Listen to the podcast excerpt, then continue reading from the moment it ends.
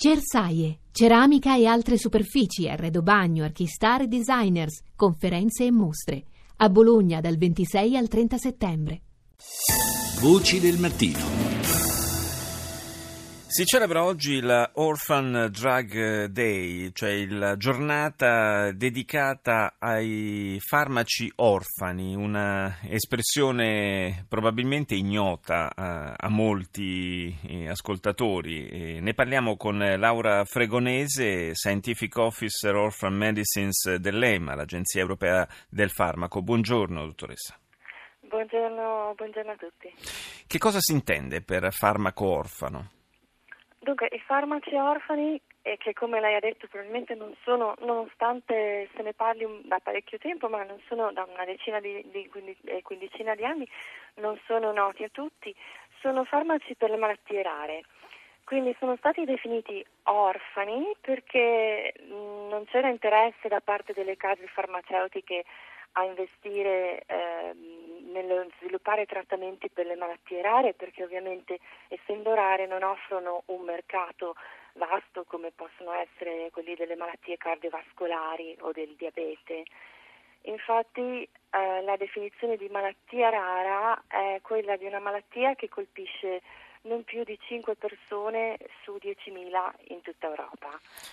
Sì, quindi sono farmaci che eh, sono poco remunerativi per l'industria del farmaco, sia eh, per quanto riguarda la, quindi la, la, la, ricerca che poi per la commercializzazione c'è poco interesse a procedere su questa strada. Eh, esistono delle, delle, norme in Europa, delle politiche che sono state portate avanti fin qui per favorire comunque lo sviluppo di questo tipo di farmaci che per tante persone, eh, anche se non saranno remunerativi dal punto di vista commerciale, ma per tante persone sono fondamentali. Beh sì, innanzitutto um, concordo con lei che siano fondamentali anche perché eh, spesso le malattie rare sono malattie che colpiscono i bambini e portano a morte precoce o sono invalidanti per la vita. Per cui tra le più note per esempio c'è la fibrosi cistica, la distrofia muscolare di Duchenne, la SLA, tanto per fare alcuni esempi. Sì. In realtà sono molte, sono tra le 6 e le 8 mila malattie, quindi anche se ehm, per ciascuna malattia i pazienti sono pochi, ehm, in realtà si stima che circa 30 milioni di persone in tutta Europa siano affetti da qualche malattia rara. Ecco che non, Ma, non stiamo parlando di, di, di, briciole, insomma. Quindi, sì, eh. esatto. E quindi, come diceva lei, c'è stato bisogno di eh, trovare delle, dei modi per stimolare eh, l'interesse delle case farmaceutiche e anche della ricerca nell'investire di più in queste malattie. Nel 2000 è stata creata la normativa europea sui farmaci orfani che segue quella degli Stati Uniti mm, mm, da un punto di vista temporale, poi le due normative sono leggermente diverse.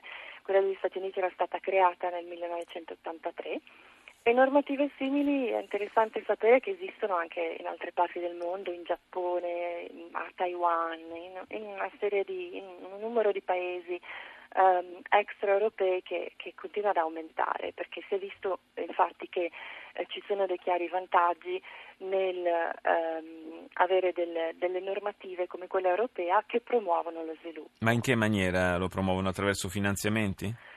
È praticamente eh, quando un farmaco può essere designato da noi come farmaco orfano, quindi un farmaco che ehm, tratta una malattia rara e risponde a particolari criteri, un farmaco può essere in qualsiasi fase dello sviluppo quando viene presentato da noi per una designazione orfana, cioè può essere per esempio ancora in fase di ricerca ehm, preliminare quindi se dimostra, per esempio, eh, già in esperimenti di laboratorio un'efficacia preliminare ed è un farmaco che ehm, è creato per, per trattare una malattia rara, riceve una designazione di farmaco orfano che dà accesso a incentivi per lo sviluppo, cioè dà accesso alla possibilità di fare domanda per fondi nazionali o europei, per esempio per, ehm, per proseguire lo sviluppo con gli studi clinici ed ha anche accesso uh, a 10 anni di esclusiva di mercato, cioè mm. se il farmaco poi ha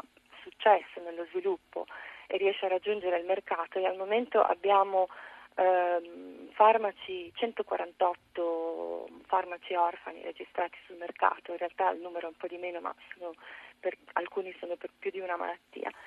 Ehm, dicevo appunto, quando raggiunge, quando raggiunge, il mercato la legislazione dà anche eh, protezione, una protezione che è chiamata esclusiva di mercato per certo. 10 anni. E questo insomma consente anche di, di, ammortizzare meglio gli investimenti che sono stati fatti per lo sviluppo e per la ricerca, chiaramente.